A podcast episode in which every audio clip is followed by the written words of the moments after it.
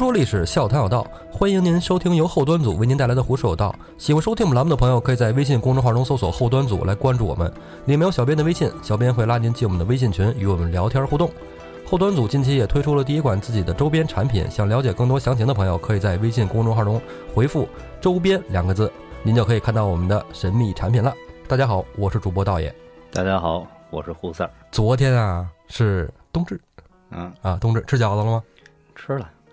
那 咱们这对北方这个吃饺子是吧？传统大街小街都吃饺子。还得是还得是吃妈妈包的饺子。哎，这冬至一天开始啊，这白天呢就时间开始变长了，对晚上开始变短了。哎，太阳直射南回归线，是吧？这太阳就该慢慢往北移了。哎，胡子儿一张嘴就学术氛围倍儿浓。初中地理知识。今儿开始数九第一天啊，哎，这个咱小时候都学那儿歌嘛哈，一九二九不出手，三九四九冰上走，五九六九抬头看柳，七九河开，八九雁来，九九加一九，耕牛遍地走。这小嘴儿巴巴的。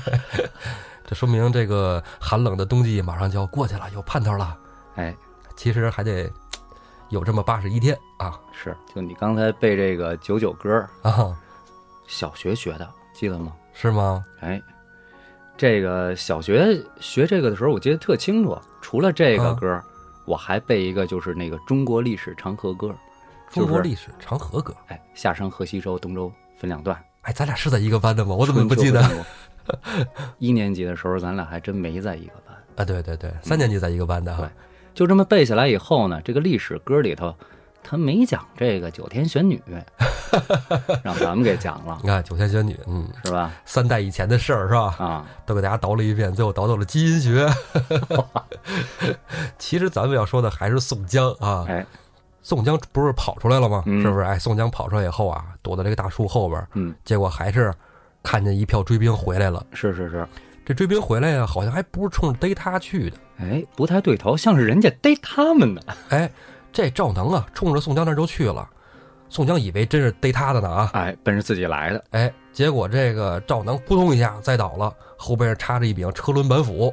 大概心明白是遭遇不测了，谁给的这一斧子呢？必然是黑旋风啊！对，天杀星哎啊！，李铁牛是吧？哎，对对对李逵，李铁牛。这李逵啊，冲过来啊，把斧子拔了之后，也没往前看，抄着就走了。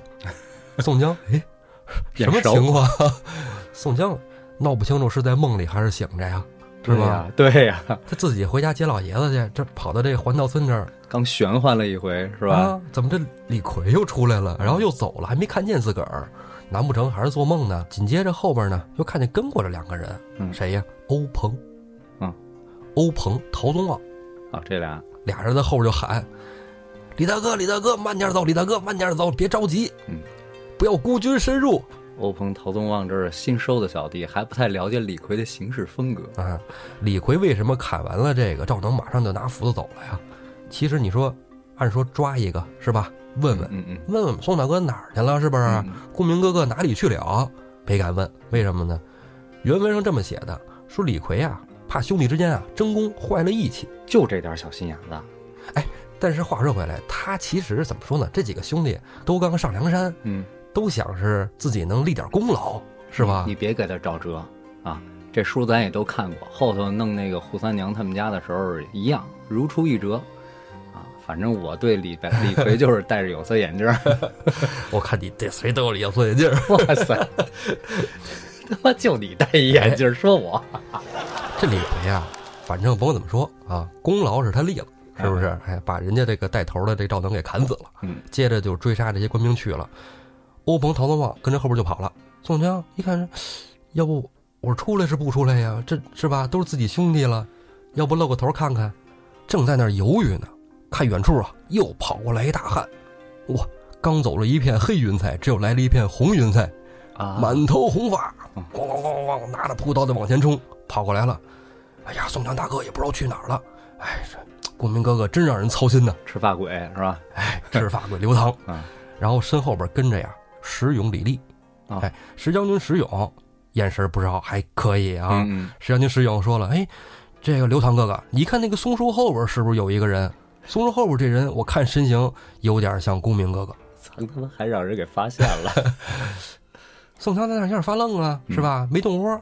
刘唐一看，公明哥哥，公明哥哥，公明哥在这儿呢。哎，一喊，这哥仨就都过来了。嗯，过来一看，哎，真是宋江。宋江出来赶紧问呢，哎呦，刘唐兄弟，你们怎么来到这儿来了？嗯，刘唐说呀，哎，公明哥哥，真是你呀！我跟你说，你刚下山，晁盖哥哥不放心，在山上就在那儿转磨。他说怎么办呢？这个宋江这一去啊，公明这一去出事儿怎么办呢？多厚道哈！啊，你说现在这正是悬赏通缉的时候哈，刚从江州回来呀，这个万一要是有点闪失可不行，嗯马上就差神行太保戴宗下山探路哎，打听说这个看看这个宋江到哪儿了，别出事儿啊，反正你跑得快哈嗯，有事儿赶紧回来报信儿。结果到了宋家庄啊，一问，还真的打听出来了，说赵德赵能啊正在抓宋江呢。一问一看哎是吧？对，得了信儿，赶紧就回到梁山上给晁盖大哥报信儿。对，晁盖听这个，我操，弄我兄弟，这不行，马上安排人手，就留了几个人看山寨啊，嗯，几乎是倾巢出动来搭救宋江。刘唐正介绍着呢，马上身后啊，又来了一大票兄弟，嗯，哎，为首的就是晁盖朝天王。哦，亲自下来了。哎晁盖朝天王身后啊，华容、秦明、黄信、李俊、张衡、张顺、穆弘、穆春、薛勇、侯健、欧鹏、蒋敬、马林、陶宗旺、萧让、金大坚。以后等这个梁山上人越来越多啊，出征的时候这个人也越来越多，我看你怎么办？还这么念是吧？哎，这里让我特别新鲜，就是萧让、金大坚也下来了哎，真是哈，啊！这怎么说？难道是让他们哥俩见点血？因为你看别人啊，手里都沾了血了。还没走上绝路呢，对，这小小、金大坚虽然说造了一封假信啥的，还有回头路。对手上还没沾上血呢，没有投名，没拿投名状，是不是？哎呀，我还真没想到。也我反正我觉得有可能啊。其实你看，大部分人啊，除了这个宋江的最亲的那几个，你看像华容、秦明、黄信，这都是你你说这真是很有可能。真真的嫡系，是吧？对。然后剩下就是江州帮了，嗯，是吧？那一票包括薛勇、侯健这都出来了。对。然后还有就是新收的这个欧鹏、蒋敬、马林、陶龙旺，嗯这哥四个也没亮过招子呢，是不是？瞧瞧这哥四个手底下把式，是吧？然后让萧让金金大坚手上也得沾点人血，我觉得有可能，是吧？哎，有可能。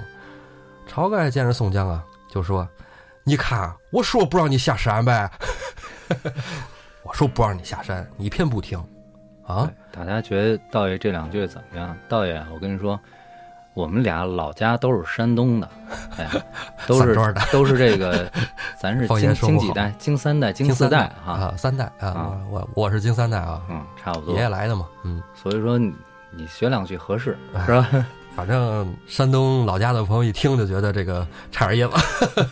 哎，咱还正经说啊，说我让你别下山啊，别亲自去，带着兄弟一块儿把家人老小搬上来就完了，偏不听，嗯轴啊，跟我犟，你看多危险啊！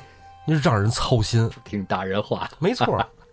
你呀，行了，你看你那样儿也甭着急了，你爹呀，我已经安排人给送回山上去了。嗯嗯，啊，你就踏踏实实的吧，没事儿啊，咱接着回山吧，行吧？这回跟我回了山，就别有什么念想了哈。哎，老想着这个自己出来，太危险。你现在已经是重头人物了啊！我估计宋江要不是之前得到这个玄女的暗示，是吧？哎没，准回头耷拉脸就跟着大哥回去了，这心劲儿不一样，哎我不一样有使命的是吧？哎，替天行道。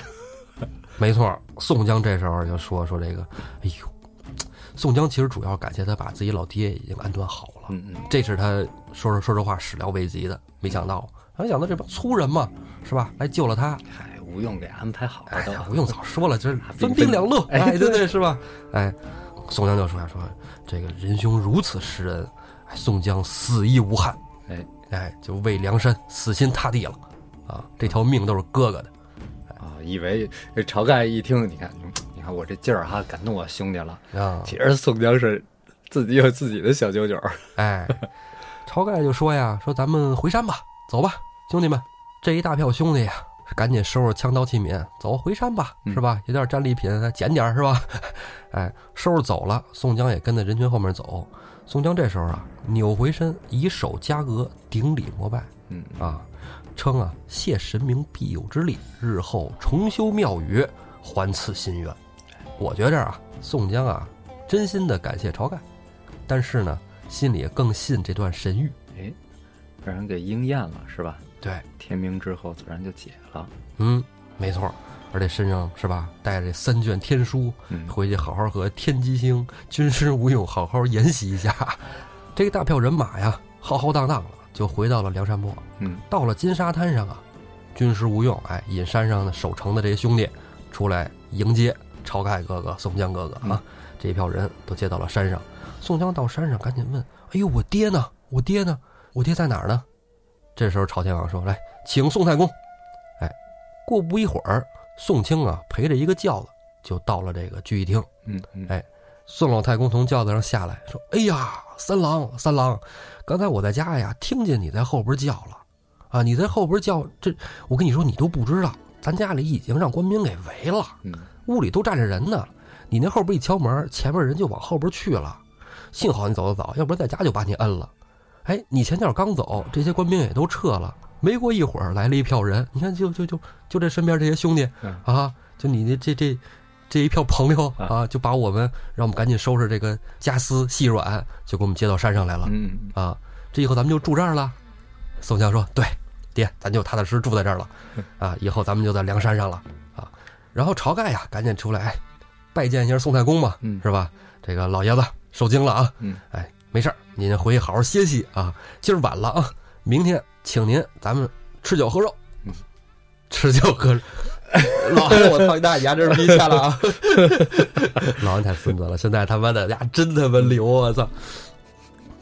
宋太公回来以后啊，这晁盖呀就搂过宋江来，兄弟，来吧，咱们吃喝吧，是不是？好久没见，哎，咱先把老头送走了，说他妈明天吃，然后他们这帮人先吃。熬夜，这这些人是不是？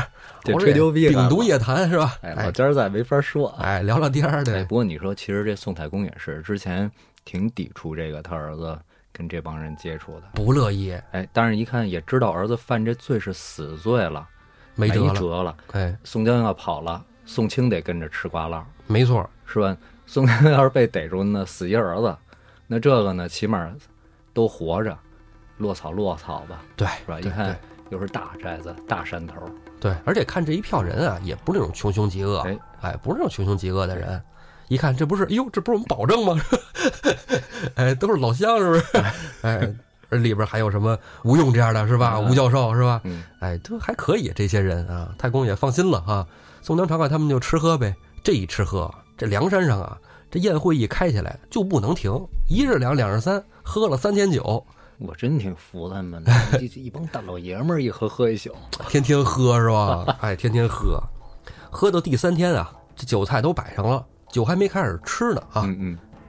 入云龙公孙胜站起来了，嗯，来，这个一手施礼，跟晁盖说：“这个天王哥哥，呃，我想跟您请个假，嗯啊，我想跟您请个假，短则两三个月啊，长了也就。”五个月半年，哎，我就回来。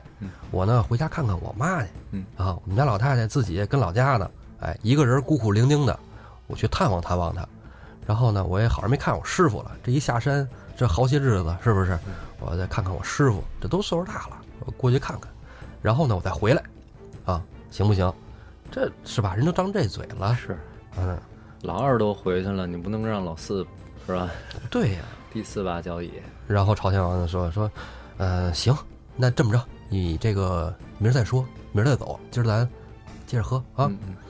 明儿给你办送行酒，还是喝，哎，然后就接着吃喝，哎，第三天吃喝完了以后啊，隔过天来，一早公孙胜就把东西收拾好了，哎，怎么收收拾包裹呀？哎，宝剑插好了，哎，打扮成云游道人的样子，其实他本来也是道人啊，就准备跟各位兄弟们辞行啊。各位兄弟们其实一早也起来了。哎，说是送行酒，其实就是给他送到金沙滩嘛，是吧？嗯，哎，兄弟不舍嘛，依依不舍。其实最依依不舍的还是晁盖，我觉得。对，因为没有公孙胜啊，没有晁盖现在的这个富贵啊、地位啊啥的，啥都没有。公孙胜就是这伙的人，其实穿起来的一个一条线儿，一由头。对，最主要的一个啊，一个是刘唐，一个是他，是吧？对。然后晁盖呀，就说说这个一清先生。呃，说这个你可千万不能爽约呀，啊，你要是去了不回来可不行，我们可在这等你，死等啊，一定得回来。宋江这时候在侧面站出来了。宋江说：“说这个公孙先生，要不然咱们带点兄弟去，是吧？把你家老太太也接过来得了呵，啊，一块上山岂不好？还能在山上为老人颐养天年，嗯是吧？公孙胜说不用不用，我们家老太太喜欢清静啊，这人多太闹腾，老太太受不了啊没准儿心里当时就想好了不回来，啊，也真是背不住哈。吧？你说他为什么想不回来呢？本身嘛，道人他就是喜欢清静，人家是就是世俗外的。得修行打坐、是吧？但是后来好像不回来，也是跟他师傅对他的启示有关系。这到咱后头自然会说到，是吧？，好，嗯，那咱们就后边再说。哎，晁盖这时候啊，叫了小喽啰，拿了一盘金银黄白之物啊，嗯说这个先生，这些是给你带在路上用的啊，嗯回家给老太太烧点去，是吧？咱山上也没什么特产，就就点金子银子，是吧？太厉害了。公孙胜啊也没客气，取了一半儿装在身上啊，也不知道取了那一半金子呢，还是取了那一半银的，故意一样拿了点儿啊，哎，就意思意思，就说行，我装着，但你要全拿我就我就用不上了啊，我就拿一些自己路上需要的得了，嗯，哎，收拾东西就走了。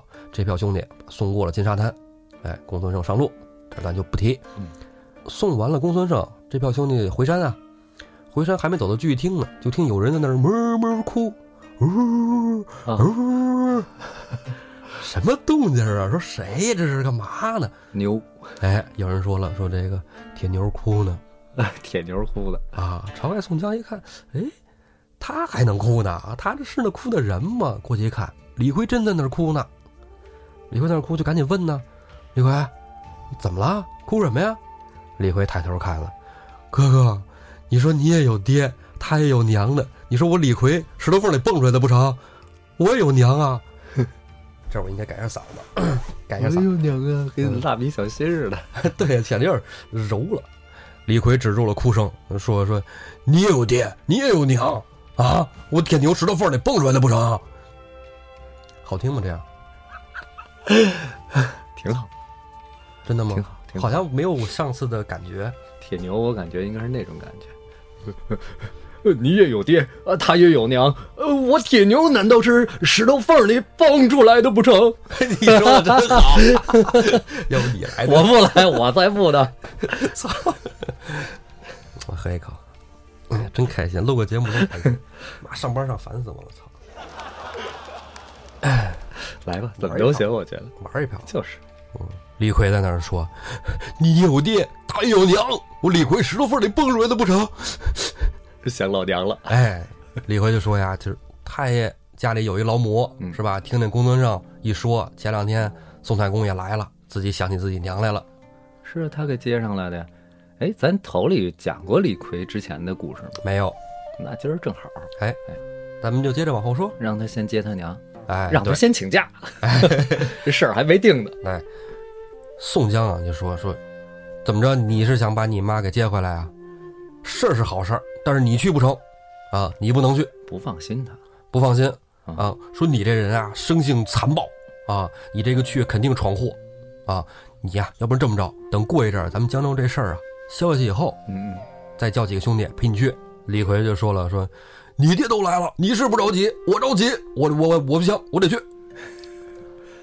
宋江一看这样，你这没法拦，没法拦啊！他孝义黑三郎嘛，是不是？你不能说我孝顺了，我不让别人孝顺呢，是不是？说那你去也行啊，我跟你约法三章。嗯，这第一呢，就是你这不能喝酒，这很重要。哎，你这一去一回啊，一口酒不能沾。嗯啊。第二一条，你悄悄的去，别声张，路上不能与人争吵嗯啊。谁要是想招你什么的，你也得躲着嗯，啊，别惹事儿。第三个，你的车轮板斧不能带着，对，那太招眼儿，哎，啊你一拿这斧子，人一看就知道你是谁了。那斧子两把就相当于李逵。李逵这长相也不好装扮，啊你说换做别人，可能打扮打扮是吧，捯饬一下，是吧？像武松那样的，头发一放下来，戴一金箍，谁不知道你是谁了。嗯嗯鲁智深一剃秃头就行了，是吧？嗯，他这太特殊了，你是披着头发黑旋风，是吧？散着头发黑旋风，那没错，是吧？挽起头发黑旋风。怎么都是黑旋风是吧？哎，李逵说行，我都答应你了啊，不就是不喝酒吗？不就是不惹事儿吗？不就是不拿斧子吗？嗯没问题。等到了聚义厅上，抄了一把朴刀，带了一柄腰刀，哎，然后朝天王啊，想着说那你拿点钱，拿点钱。李逵啊，抄了一锭大银子，几粒小银子装兜里，就说行了，哥哥们，我走了，打声招呼，噔噔噔噔下山了。哎，过了金沙滩啊，一个人就上路了。你看宋江当时下山的时候，嗯下了山，朝头领带着一票兄弟，给宋江送到了金沙滩。嗯公孙胜下山，给公孙胜送到了金沙滩。嗯，李逵自己一个人到了金沙滩。对这咱都知道，就是送的越远越重视你。哎，对，然后那谁，宋江送武松的时候，为什么武松那么感动？嗯，送了都快给人送到地儿了。哎，大哥送那么远，吧？是是是啊每次咱俩原来是吧？我来你家，你给我送到我家，是吧？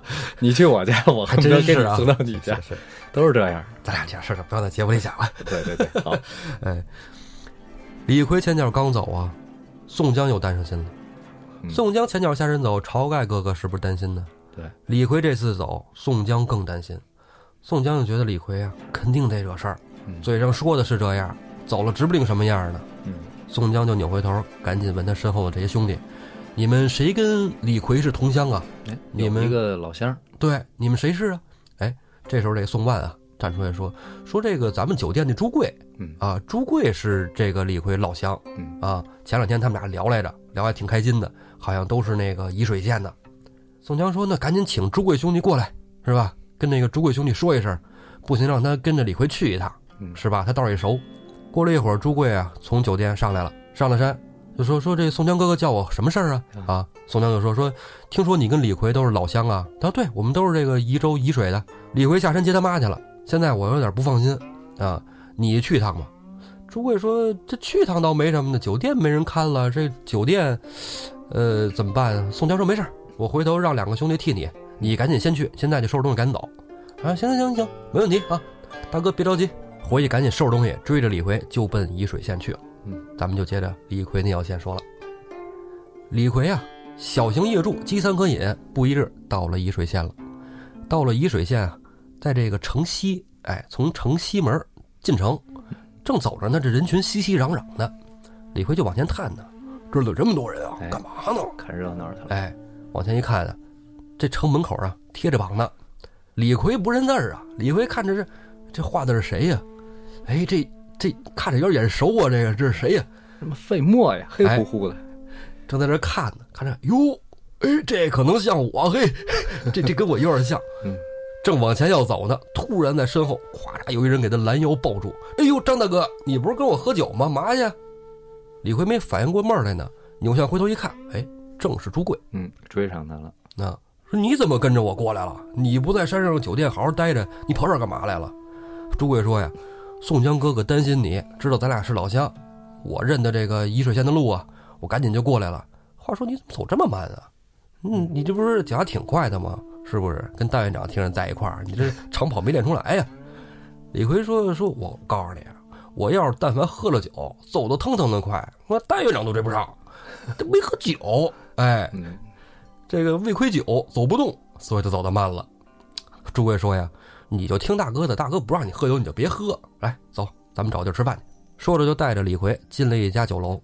哎，进了酒楼以后呢，上到二楼雅间，门一关，俩人就开始聊上了。说你这个想怎么走啊？你这路上走的是，你是听大哥的说走小路吗？李逵说走什么小路，无所谓啊，我就是这路我都熟，我就是想怎么走怎么走就完了，没事儿。这人谁逮我呀？给这朱贵气够呛。朱贵说：“你傻呀，你没看门口都贴上榜了，是不是？朱贵这人是比较稳是一方面，二他是比较机灵的那种。哎，精细，早先一直就在梁山看这个酒店，对，是吧？这就是梁山的情报站啊。哎，嗯，探听各方情报啊。对，然后赶紧说说这个，我跟你说，你还真得注意点儿。你不行，你找个东西什么把头发稍微遮着点儿。你看你这扎扎扎扎的，这什么玩意儿？跟那画像画的跟你一模一样。画像就费墨，你长得也费墨。我跟你说，这要是刚才你要是一昂啷一嗓子，那边人一回头一看，一下就能认认出你来。哎，这画上，这人不是我吗？哎画我干嘛呀？你学的真像。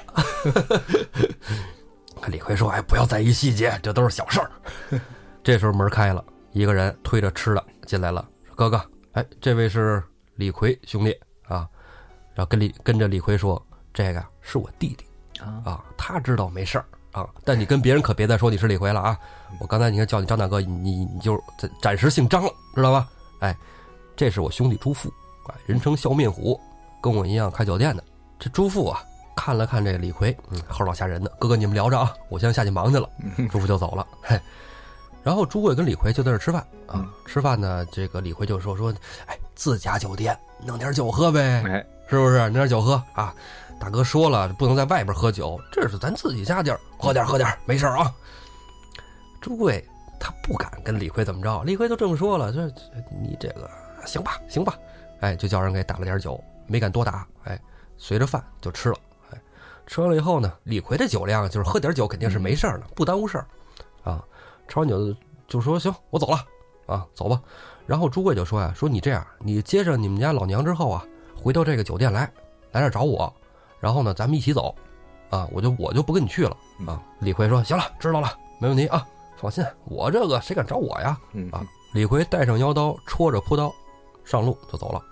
这一路啊，李逵太熟了，从小跟这长大的呀。哎，沿着山路怎么进怎么走呗嗯。哎，就奔着他老家那村去了。哎，他这村名啊叫董店东，什么呀？董店东。跟绕口令似的。哎，奔着这地儿就去。哎，正走到这个半路上啊，看着这个秋天啊，当时是秋天了。嗯哎，宋江上山那会儿在江州的时候不是夏天吗？嗯，是吧？哎，跟那个李逵、张顺不是水里还打呢吗？对，哎，这时候入了秋了，哎，这山林里啊，树叶也红了。李逵在这走着还挺心旷神怡，挺好，秋高气爽啊。北方的天气啊，哎，很舒服。走着走着呢，路上看见一个小白兔，李逵这个童心未泯那个劲儿都上来了，跟那小白兔，哎，你挺逗啊，小白东西，哎，你跟我一个方向走，咱们一起走啊，就撵着小兔子一路一路走，挺高兴，开开心心的。正走着呢，路上突然窜出一个大汉，啊哎，这大汉啊，穿了一个皂袍，哎，头上戴了个红头巾，这个解释一下，这个皂袍就是黑袍子。哎，黑袍子，啊，这个在宋朝的时候，人穿衣服啊，对这个平民穿衣服的颜色有讲究。哎，好像是说白了就是一个白，一个黑，哦别的颜色你电视剧里演的五颜六色是不让穿的哦，啊。红色儿的、紫色儿的那是当大官儿说的穿的。满门朱子嘛，这句成语哈满，门朱子，哎，说的就是这一家人不是穿红衣服的，就是穿紫衣服的，当大官儿和大大官儿的哎，对对对，这吧官儿都大了啊啊。黄的呢，那是皇族穿的啊，啊。是，老百姓其实不是白的，就是黑的。嗯，没什么色儿啊。对，那西门大官这种商人是不是也更不让穿，不让。穿是吗？对，在电视剧里边，西门大官老穿特艳啊，艺术效果啊艺术效果是吧？啊。哎，皂袍就这么个东西。啊，这皂袍大汉啊，满脸黑，哎，但是李逵啊，他也不是傻子呀，一打眼一瞅，这黑是抹的，抹的，哎，脸上蹭的锅底灰，然后再一看手中持着两把大斧子，李逵就特别纳闷儿，这人哪儿来的呀？妈呀，这是干嘛的呀？结果这人啊，上来就先张口了：“此树是我栽，此路是我开，要想从此过，留下买路财。李逵说这耳熟，到哪儿都是这句儿。”李逵看了看，玩去，就不想搭理这人啊，转身就要走。那人说了：“嘿，站住，留下钱财啊！没看我这劫道了吗？过来，过来，打劫呢。”李逵说了。I C I Q 卡，通通告诉诉我密码。李逵说：“你这缺智商。回你回头来说说，还有人敢劫我呢？你谁呀？这拿着大斧的大汉，我告诉你，我就是黑旋风李逵，啊，识相的把钱留下。李逵说：“你他妈黑旋风啊？那他妈你知道我是谁吗？” 对面那人听你这套，今天抢劫嘛，就得有抢劫的样子，是吧？哎，抄着斧子冲着李逵就跑过来了，让李逵一脚就给踢飞了。嗯 踢飞之后，踩住胸膛，拿刀噗就给腿抹了一刀。嗯，我告诉你，你还想抢我啊？抢我的人还没出生呢，知道吗？这李逵就要嘎他脑袋了。嗯，结果呢，这黑大汉赶紧求饶，说爷爷爷爷，我错了，我错了，爷爷我错了，您您您您别杀我，别杀我，我我我，您是谁呀、李逵说：“我告诉你，记住了啊，爷爷就是黑旋风李逵。哎呦我靠，真李逵！哎”这哥们儿直接就傻了，嗯没想到 cosplay 碰上本主了。嗯，说爷爷爷爷，您这是一个误会，哎，您您这且慢动手。李逵说：“我今天就宰了你！我告诉你，爷爷从来不劫平民老百姓，绝对不干这种下三滥的事儿。抽出腰刀来，这腰要砍没砍呢？底下这人就喊：“爷爷，我告诉你，你杀了我一个，就是杀了我两个。”李逵，嗯，你以为我不会算算数啊？我杀你一个，怎么就杀俩？你孕妇啊？底下这个人说：“说爷爷不是不是不是这么回事，我家里有一个九十岁老母。”李逵说：“你多大呀？”他说：“我三十二。”李逵说：“你三十二，你老母九十了，你你数学怎么算的？” 我说：“跟你说，这是一个奇迹。哎，这我我我我跟你说，我就是孝顺我妈。我妈生病了啊，我妈生病了，我这借点钱给我妈这个没病。奇迹，真的 这段是不是特尴尬？不尴尬，特好，真的。吗？这这这这这，我觉得特有意思，啊，是吗？特有意思，真的真的。我这会儿自己编的 特别好，特别好。啊，是吗？继续继续行。我妈生病了，我妈在家等着我，就是买药去呢。我这，所以我这没钱，啊都是穷老百姓，我这特别没有钱，特别穷。我这节点钱，我就冒着这个您的名声，不敢杀人。你看我哪敢杀人啊？你我有有那劲儿吗？你看这斧子拿起来，这都没劲儿了啊，手都哆嗦。你看，嗯。李逵说：“说你家真有老母啊？你妈真九十了，真生病了是吗？动恻隐之心了，为什么呀？李逵回家也是接娘的，对，哎，这一路啊就想着赶紧把娘接回去享福。李逵要来割他脑袋，也不是说别的，是嫌他坏了自己名声。对，李逵听他这么一说呀，也挺不容易的啊，兜里摸摸摸摸，摸出几两散碎银子啊，其实也不少，怎么也得十两二十两的。嗯，抄出来，把这底下这哥们儿这手就打开，就跟他说：“你叫什么呀？告诉告诉我。”底下这人啊就说：“耶，我我小人叫李鬼啊，这跟您是这个，跟您还是本家的，您看是不是？”李逵说：“说本什么本家不本家的，嗯本家有你这么个人，也算是够丢人现眼的。这么着，我给你个十两二两银子，给你娘抓药去，剩下的钱呢，干点自己的营生啊，伺候你老娘度日，别再出来干这丢人现眼的事儿了啊！”李逵把钱给了这个李鬼，嗯，就上路走了。哎，啊，还挺好心的人哈。是，李逵在山上接着走，走走着，哎，不动手，慢慢走着，这食物消化的还慢点儿这一动手，走的又一快点儿饿了。李逵饭量大呀，一饿就想找地儿吃饭。这荒山野岭的哪有地儿吃饭呢？是吧？就想起刚才小白兔来了，刚才要给他逮了就好了。哎，得了，往前走，哎，走着走着就看见这个山谷里啊冒着烟呢。哎，李逵想，这冒着烟的肯定是有人呢，是吧？嗯，哎，李逵就寻思着要有人家儿，人家蹭口饭吃哈，要有个店最好。哎，有个店呢，嗯，吃点饭，喝点酒，嗯不喝酒，嗯，吃点饭，嗯，就接着赶路。哎，天黑之前就到家了。往前一走，哎，果然是一处民宅，啊，李逵到了这个门边上啊，手扣门环，梆梆梆梆梆梆，有人吗？有人吗？里边有人吗？我是过路的。门里边有一个女人，说是，哎呀，谁呀？李逵说：“我是赶路的，哎呀，错过了这个酒店了啊，错过饭店了，没地儿吃饭啊，在您家能讨口饭吃吗？我给钱啊，我身上有钱，我得给您饭钱，在您家吃口饭。”门开了以后啊，门里边一个中年妇女，一看，哎呦，啊，您是过路的呀？啊，这没关系是吧？我们家反正也正做饭呢嗯，再给您这添点米的事儿啊，没关系，反正就是老百姓家这个，哎，就弄点米饭，有点素菜啊，吃一口没问题。李逵说：“太好了，太好了。”这农妇就问说：“你能吃多少米啊？吃一升米够吗？”李逵：“呃，来三升吧。”啊，这个农妇一看，呃，吃这么多呀？啊，行，反正米倒是也有啊，不是，反正给钱。啊，是吧？主要是因为钱是吧？对，好啊，好，这就因为钱嗯，买了三升米，十两银子一升是吧？太坏了。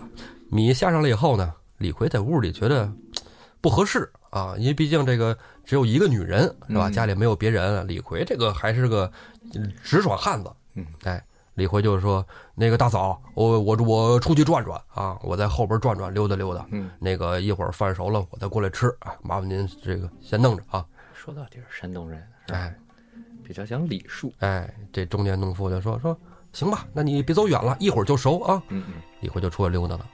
李逵出来溜达溜达，转了一圈也没什么好转的啊。写手来着，我记得是。哎，上了上厕所啊，也没有什么厕所啊，大自然厕所是吧？哎，那叫生态公厕，生态公 大自然厕所。那就生态公厕，这无所谓啊，不要拘于细节。李逵回来以后啊，哎，还没到这个房子跟前儿呢，就听见这房子前边儿有人来了。媳妇儿，媳妇儿，快开门！媳妇儿，媳妇儿，开门！李逵说：“哎呦，有人啊，是吧？大哥回来了，哎是吧？跟大嫂子做饭呢，过去跟大哥打个招呼。还没走近呢，就听着那人接着说：‘媳妇儿，媳妇儿，你看我腿让人砍了，哎呦，我今儿太倒霉了。’媳妇儿说：‘哎呦，当家的怎么回事儿啊？你这不是出去是吧做买卖？怎么回事啊？做买卖劫道劫道做买卖。’然后那人就说呀：‘我告诉你，今天哎呦，我真倒霉，我我我不是假扮李逵吗？我跟你说，我碰上真李逵了。’媳妇说啊，你碰见真李逵了？就那杀人不眨眼那魔王吗？还行，我跟你说，他不还不是杀人不眨眼，那是二傻子。我跟你说，哎，我给他撒一谎，我骗他，我骗他说我家里有一九十老母，嗯 哎，九十多岁的老妈生病了，你看他还给了我二十两银子呢。哎，这出你小时候看过那动画片吗？看过看过，嗯，然后他媳妇儿不就还点个黑雾？哎对对对哎呦，你可真行，就那个啊，你真能干，你真有本事。然后就听他媳妇儿说呀：“哎呦，老公你真有本事哎！哇塞，二十两银子，这能买多少好衣服啊？给我买点首饰去。”我说：“哎，对，没问题。等我腿好了的啊，等我腿好了，你赶紧扶我进去。”李逵在后边听得完完整整的这段对话，李逵就说：“我操，原来这是他们家呀！这不是那李鬼吗？路上劫我，让我给他腿上来了一刀，那孙子告诉我说家里有九十老母，还是个奇迹。啊！结果是他妈他跟他媳妇儿骗我，这孙子。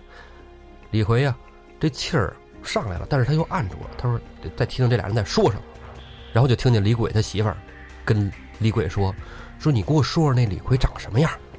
李鬼说：“穿一个黑色衣服，这个拿着一柄朴刀，然后这个挺胖，挺黑，满脸大胡子。”然后他媳妇说：“嘘，哎，我跟你说啊，刚才在咱家有一人要在咱家吃饭，还让我给他做饭呢。这人跟你描述的那个一模一样，难不成那就是李逵吗？李鬼说啊，李逵来咱家了，哎，赶紧跑，就要出门跑。他媳妇说：“你是傻东西，跑什么呀？我跟你说，我可听说了，这李逵可是悬赏捉拿的要犯。”李鬼说：“是悬赏捉拿他，悬赏捉拿你打得过他吗？你看我，我都打不过他，你能怎么着啊？”他媳妇说：“傻老爷们，说你傻，你还真傻。我跟你说，他不让做饭吗？咱给他饭里下上毒，不就完了吗？他一吃这饭，就死在这儿了。咱把他人头割了，到县城里边，咱就换真金白银。咱俩还在什么山里住啊？咱俩就搬县城去了，三室一厅大房子。嗯李鬼说：“嘿，媳妇儿，哎，你真聪明啊！娶贤妻真是不过如此，贤惠懂事，会过日子。”对，这两口子臭鱼找烂虾。啊、俩人正在那儿美呢，李逵咚就把门就给踹开了，指着李鬼大喝：“你这孙子，你不是说你家里有九十老母吗？啊，骗的我还给你银子，你还说我是大傻子！今天啊，你他妈就甭活了！”抄出腰刀来，一刀就把李鬼喉咙割破。嗯，这媳妇儿哎呀，我就栽子就跑了。李逵扭回头想追呢，一看已经跑远了。李逵冲着李鬼噗噗又是几刀，妈的还想弄我啊！李逵其实啊心里肯定特生气，这一路来呀、他抱着是一个美好的这个想法跟心愿来的，回接老娘上山享福，是吧？然后跟这个朱贵又在这个县城里碰见了，哎，心里挺开心的。大哥也关注我，是吧？也挺照顾我，哎，让我又吃了顿饱饭，秋高气爽的天气，是吧？挺开心的。哎，路上碰见一个坏人，但这个坏人呢，其实也是有苦难言的那么一个情况。是嗯，我还帮了他啊，做了一个善事，对助人为乐。帮助人的那个感觉是吧？对他挺开心的嗯，特别好。然后没想到自己又被坑了，被骗了。李逵的本性就又暴露出来了，哎，把他给杀了。杀了之后呢，其实我觉得李逵不算是滥杀，嗯啊，虽说李逵这人嗜杀，但这绝对不是滥滥杀。因为刚才作者也铺垫了，李逵不杀他，这俩还要害李逵。你说对呀害的话是吧？对呀、嗯而且你说那米都煮上了，这要下了毒怎么吃啊？是不是嗯齁老饿的？哎，李逵呀，揭开这锅，看饭已经熟了，杀完人了，赶紧吃完饭就得跑路就得走了，咱不能在这儿久留啊！哎，赶紧就葫芦着饭吃。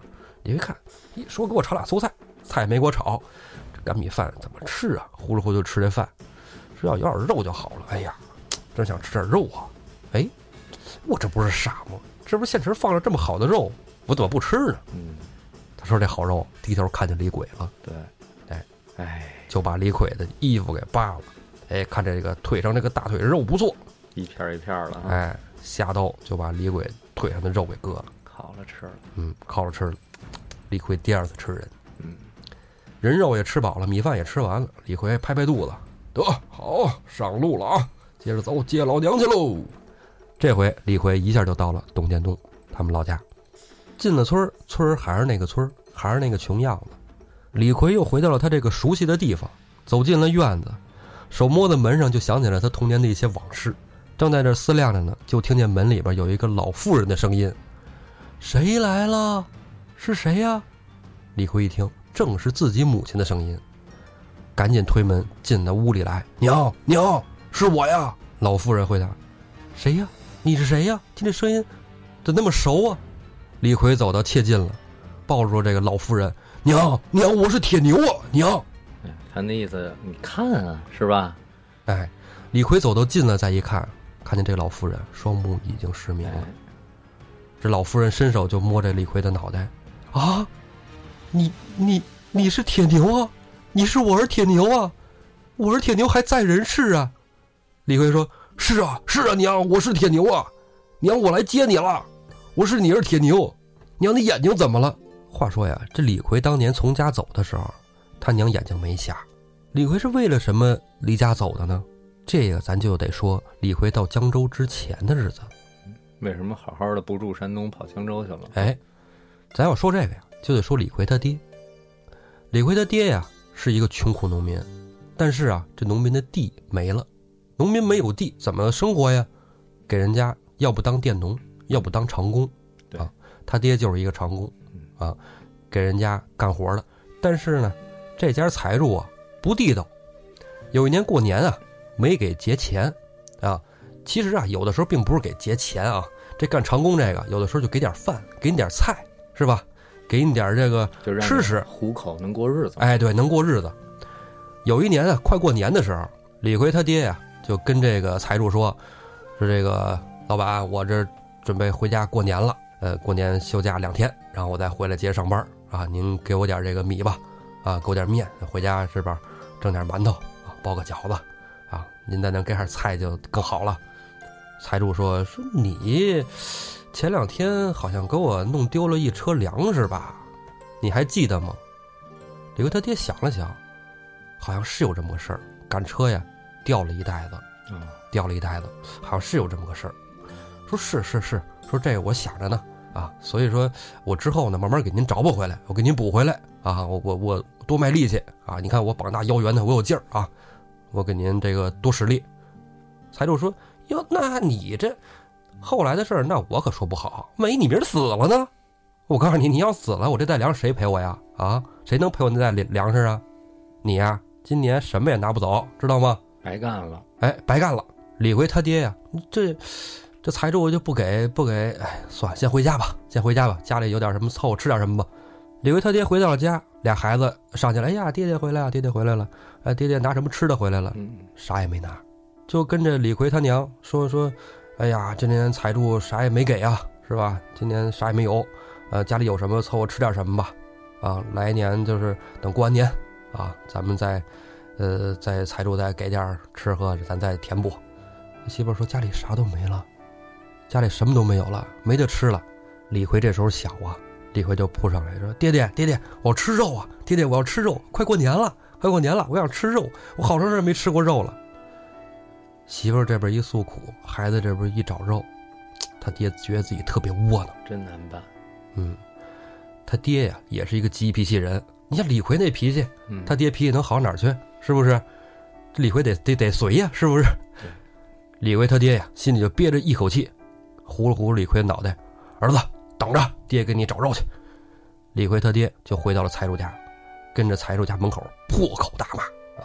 也不是人的玩意儿，我给你干了那么长时间了，给你干了好几年了，过年的时候你怎么就不能让我们过个年呢？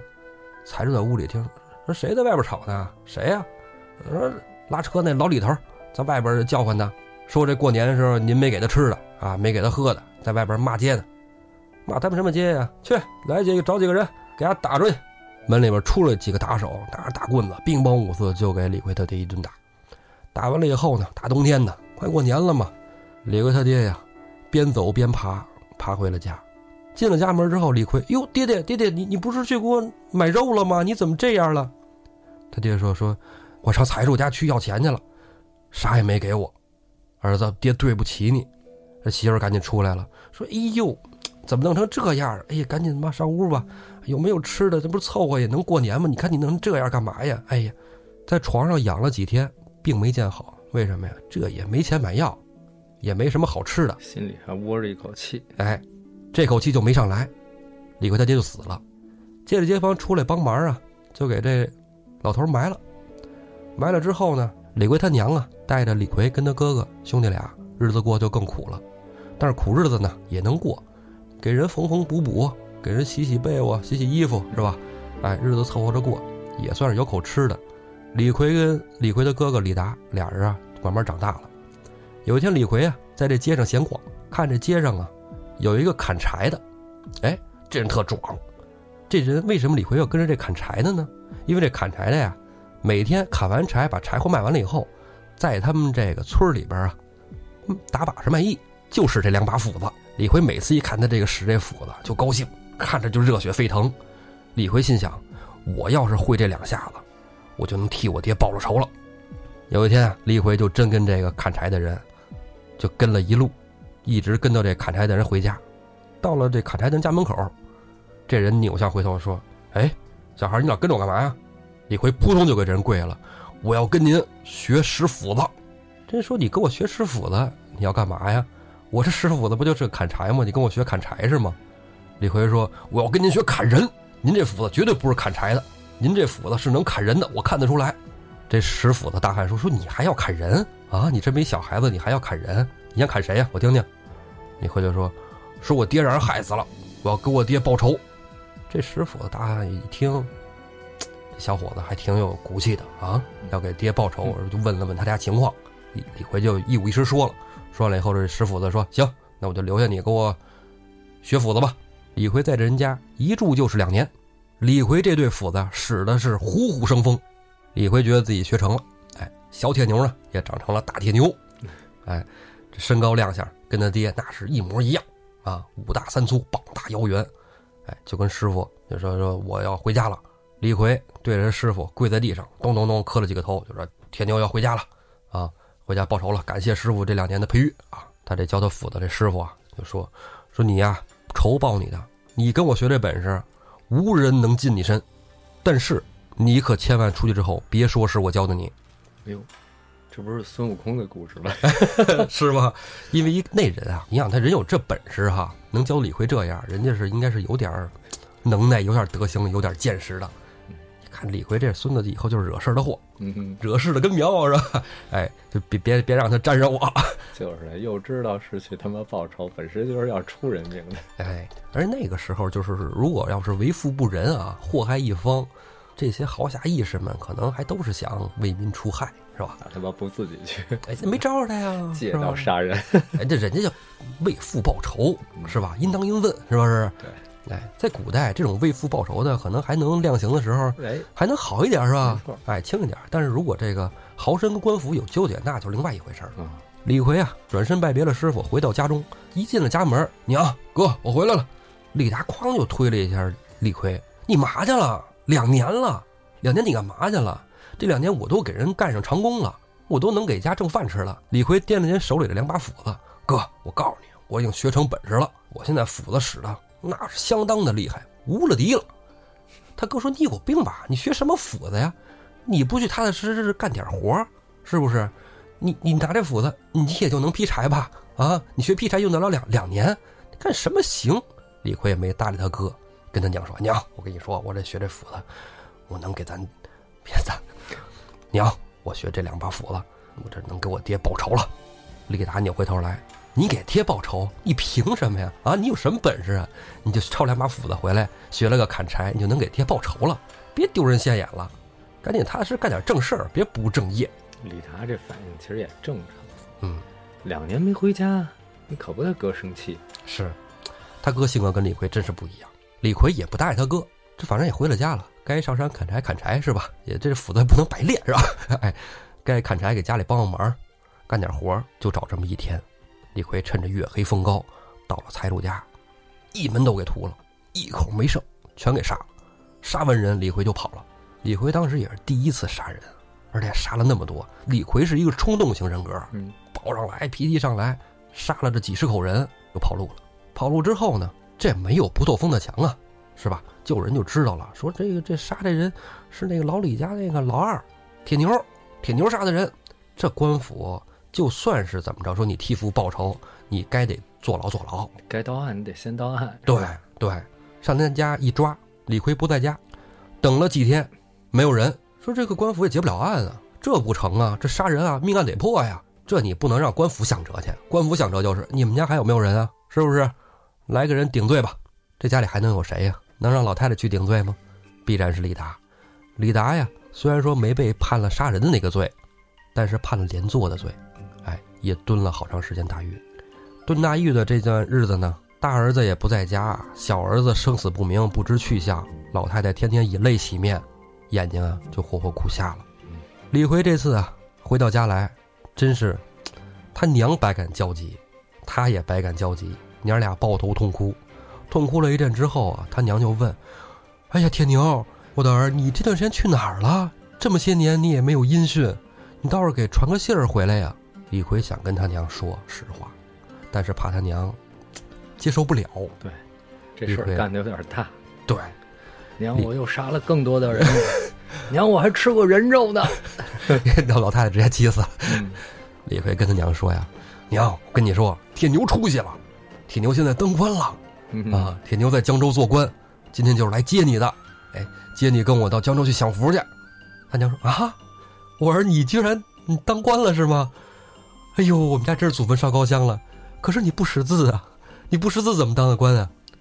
李逵说：“哎娘，你我是武官啊，武官我会斧子，你忘了吗？我我学的那一手好斧子，我还替我爹报了仇，是不是？人家赏识我斧子使得好，给我一个武官。别问了，那个你就跟着那铁牛走吧。”李逵掏手抄上他娘，给娘背在后背上就要走。哎，走到门口的时候，突然门开了。门外进来一人，正是他哥哥李达。话说李逵能不能顺利接他娘上梁山？咱们下回再说。